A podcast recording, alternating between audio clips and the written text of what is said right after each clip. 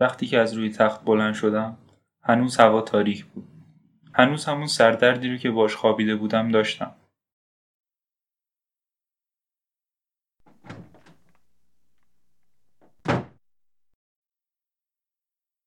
رفتم همون. چند تا آسپرین خوردم.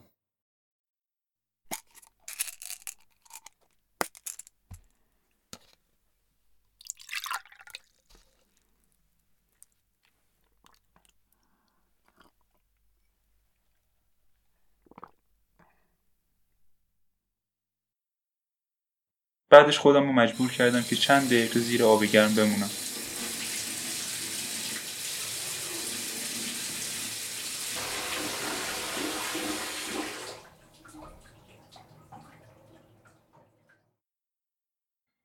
تا وقتی که خوش شدم و لباس پوشیدم سردرد هم تقریبا خوب شده بود و آسمونم داشت روشن می شد. سرم پر از تیکه های حرفای دیشب بود.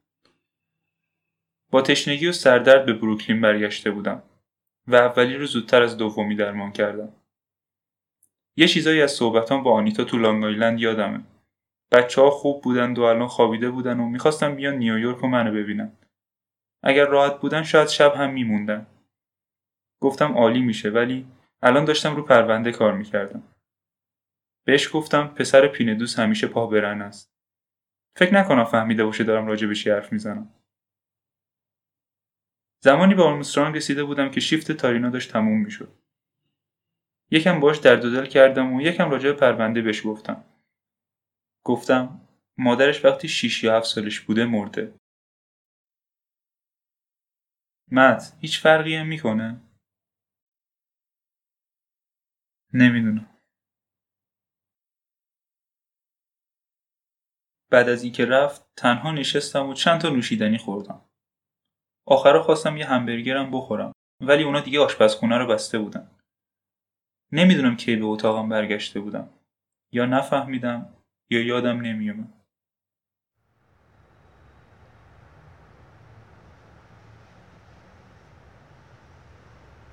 بغل هتل تو رستوران رد فلیم صبونه و کلی قهوه خوردم. تصمیم گرفتم به کلهانیفورد زنگ بزنم ولی بعدش فکر کردم می‌تونی یکم صبر کنم.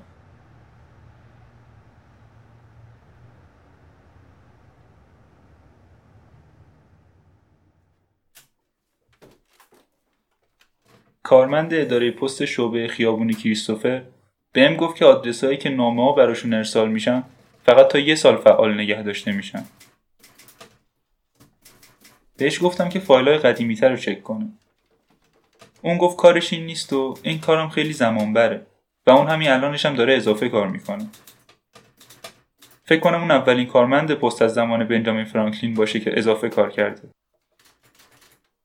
منظورش رو فهمیدم و یه ده دلاری بهش دادم. به نظر می‌رسید سپرایز شده باشه. یا از مقدار پولی که بهش دادم یا از اینکه اصلا پولی بهش داده باشم.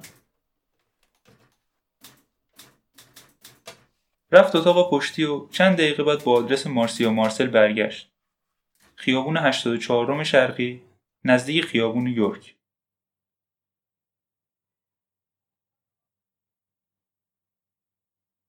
ساختمان بلندی بود که پارکینگ زیرزمینی بزرگی داشت و یه لابی که برای فرودگاه کوچیک کافی بود. دربون اسمش هم نشنیده بود. تونستم سرایدار رو پیدا کنم و اون اسم رو شناخت. گفت چند ماه پیش ازدواج کرده و از اینجا رفته. الانم بهش خانم تال می‌گفتم. آدرسش هم تو ممرونیک بهم داد. شمارش رو از اطلاعات وستچستر گرفتم و بهش زنگ زدم.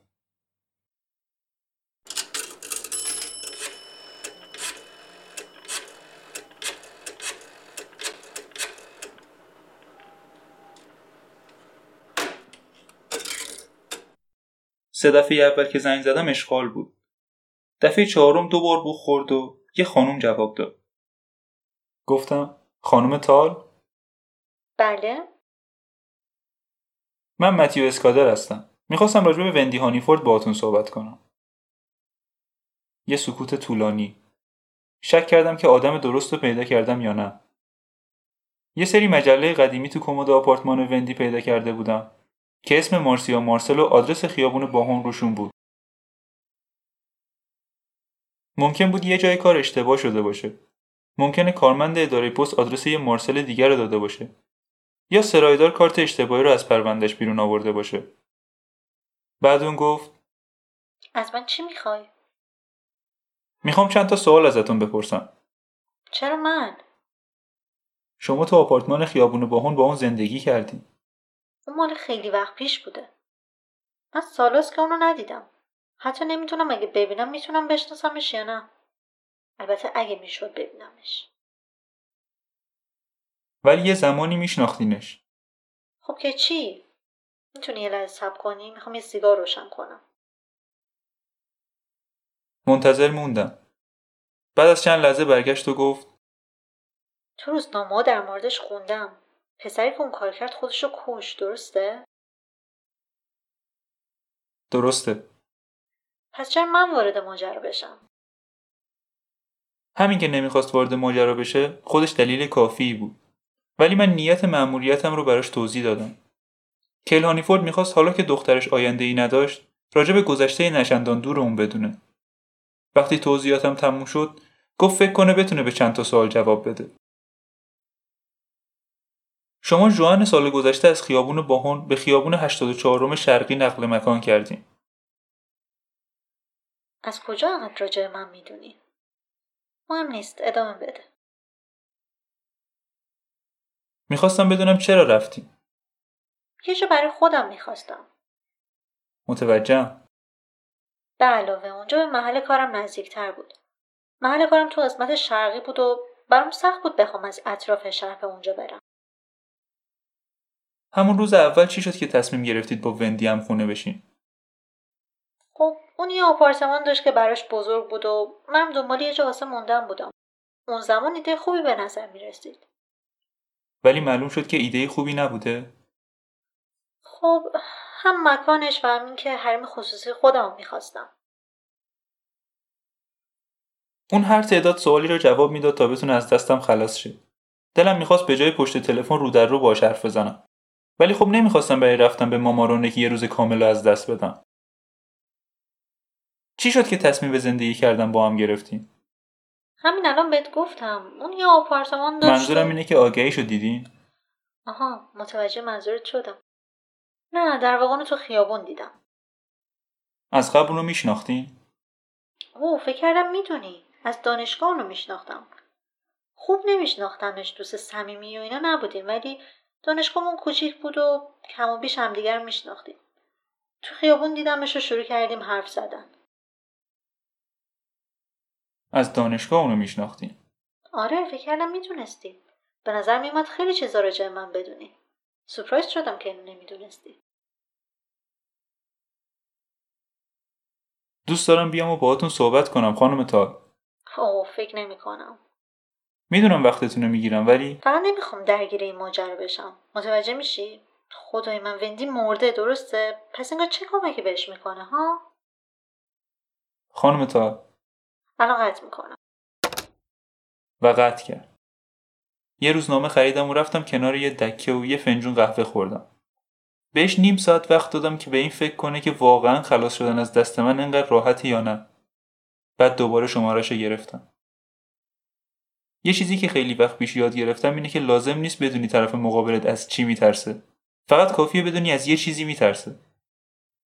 وسطای بوق دوم جواب داد. یه لحظه بدون اینکه هیچی بگه گوشی رو رو گوشش نگه داشته بود. بعد گفت الو؟ اسکادرم. گوش کن من یه دقیقه خفه شو دختره هرزه تصمیم دارم باهات حرف بزنم. یا تنهایی این کارو می‌کنم یا جلوی شوهرت. سکوت. حالا بهش فکر کن. می‌تونم یه ماشین بردارم و یه ساعت دیگه تو مامارونک باشم. بعد یه ساعتم دوباره میشینم تو ماشینم و از زندگیت میرم بیرون. این راه آسونشه. می‌تونیم هم از راه سختش این کارو بکنیم. ولی تصمیم عاقلانه به نظر نمی‌رسه. اوه خدایا. اجازه دادم راجبش فکر کنه. قلابم انداخته بودم و هیچ راهی نبود که بتونه ازش خلاص شه. گفت امروز غیر ممکنه چند از دوستان واسه قهوه دارم میان اینجا. هر لحظه ممکنه برسن امشب؟ نه جرالد خونه است. فردا چطوره؟ صبح یا بعد از ظهر؟ ساعت ده نوبت دکتر دارم. بعد از اون وقتم خالی. سر ظهر خونتون هستم. نه یه دقیقه صبر کن. نمی‌خوام بیای خونم. یه جا رو انتخاب کن و من میام اونجا. یه دقیقه به مهلت بده. خدای من اصلا این ورا رو نمی‌شناسم. تازه چند ماه پیش اومدم اینجا. بذار فکر کنم. یه رستوران تو بلوار چویدر هست. اسمش کاریوکاست. بعد از اینکه از مطب دکتر برمیگردم می‌تونم برم اونجا و نار بخورم. ظهر؟ باشه. آدرسشو نمی‌دونم. پیداش می‌کنم. کاریوکا تو بلوار چویلر آره. اسمتون یادم رفت. اسکادر. متیو اسکادر. چجوری بشناسمت؟ من میشینم تو بار رستوران و قهوه می‌خورم. خب فکر کنم هم دیگر رو ببینیم. مطمئنم که می‌بینی.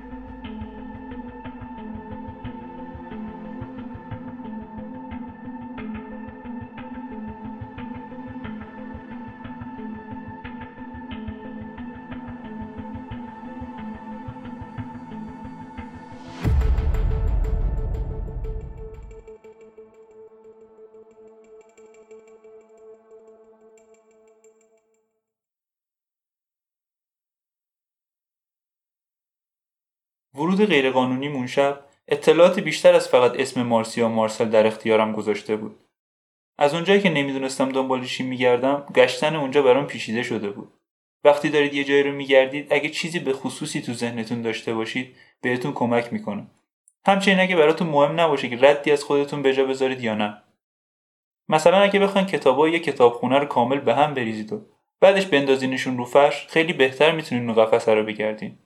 ولی اگه بخواین همه چی رو سر جاش بذارین یه کار 20 دقیقه‌ای ممکنه دو ساعت طول بکشه. تقریبا تعداد زیادی کتاب تو آپارتمان وندی بود و منم زحمت گشتن اونا رو به خودم ندادم. به هر حال من دنبال چیزی نمیگشتم که خیلی دقیق مخفی شده باشه. نمی‌دونستم دنبال چی میگردم. الانم اصلا مطمئن نیستم چیزی پیدا کرده باشم یا نه. بیشتر اون ساعت رو تو اتاقا این ور رفتم. رو صندلیا نشستم به دیوارا تکیه دادم. سعی کردم یه حسی از حال و هوای زندگی اون دو نفر به دست بیارم. به تختی که وندی روش مرده بود نگاه کردم. یه تشک درست حسابی با فریمای هالیوودی. هنوز خونه روی تخت و پاک نکرده بودم. البته کار بیفایده ایم بود. تشک کاملا تو خون غرق شده بود. باید کل تخت رو مینداختن دور. دستشویی رو پیدا کردم. پرده قسمت دوش رو زدم کنار و وانو بررسی کردم. یه رد حلقه ای از دفعه آخری که توش هموم رفته بودن معلوم بود. و یکم مو تو راه آب گیر کرده بود. ولی هیچ چیزی نبود که نشون بده کسی اونجا کشته شده. منم همین انتظار رو داشتم. کابینت داروها به می‌گفت که وندی داروهای ضد بارداری میخورده. پشت قرصا روزای هفته رو نوشته بود.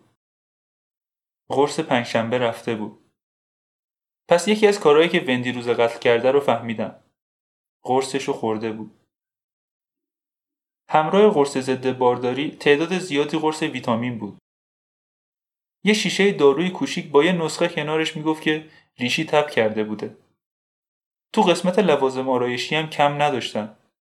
دو برند خوشبو کننده بدن مختلف. یه ماشین اصلاح برای اصلاح پاها و زیر بغل با یه ماشین اصلاح بزرگم برای اصلاح صورت. چند تا داروی نسخه شده هم پیدا کردم.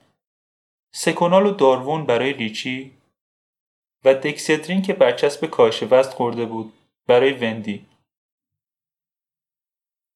و یه قوطی بینامونشون هم بود که قرصای توش به نظر لیبریوم می اومدن. تعجب کردم که داروها هنوز اینجان.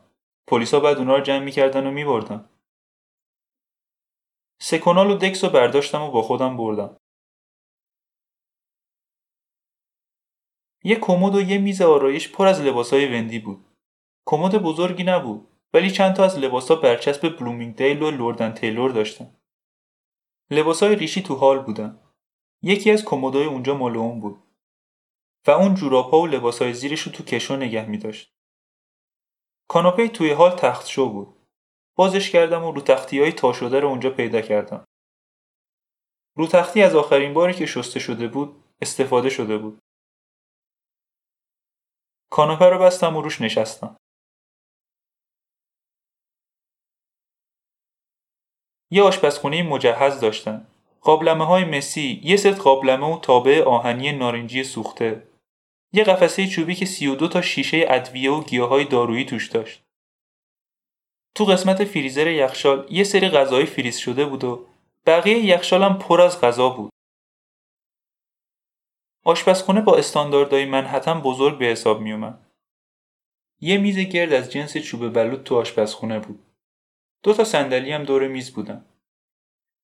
روی یکیشون نشستم و فضای دنج و گرم و نرم اونجا رو تصور کردم. یکی از اونا غذا درست می‌کرد و دوتایی دوره این میز میشستن و غذا میخوردن. دست خالی و بدون چیزایی به درد بخوری که امیدوار بودم پیدا کنم از آپارتمان اومدم بیرون.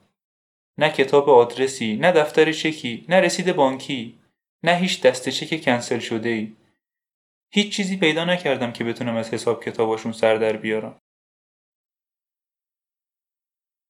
حالا الان یه روز بعد به احساسی که از اون آپارتمان گرفتم فکر می‌کردم و سعی می‌کردم اونو با تصویر شیطانی که مارتین واندرپول از وندی کشیده بود تطبیق بدم اگه با سکس گولش زده بود چرا ریشی رو کاناپه توی حال میخوابید؟ چرا کل آپارتمان یه حس و حال خانوادگی بودن داشت؟ یه حس دنج بودن که حتی اون همه خون تو اتاق خواب نتونسته بود اونو از بین ببره.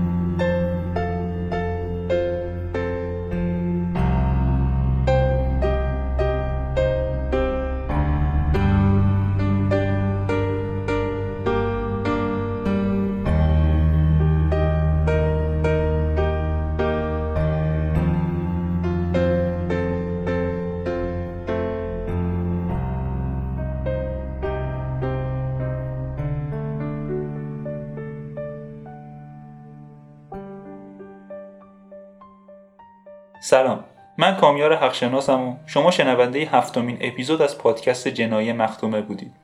این اپیزود در تاریخ 6 تیر ماه 1399 منتشر شده. من در هر اپیزود این پادکست یک فصل از سری های جنایی کارگاه متیو اسکادر رو براتون روایت می‌کنم. امیدوارم از این اپیزود لذت برده باشید و من رو از نظراتتون بینصیب نذارید.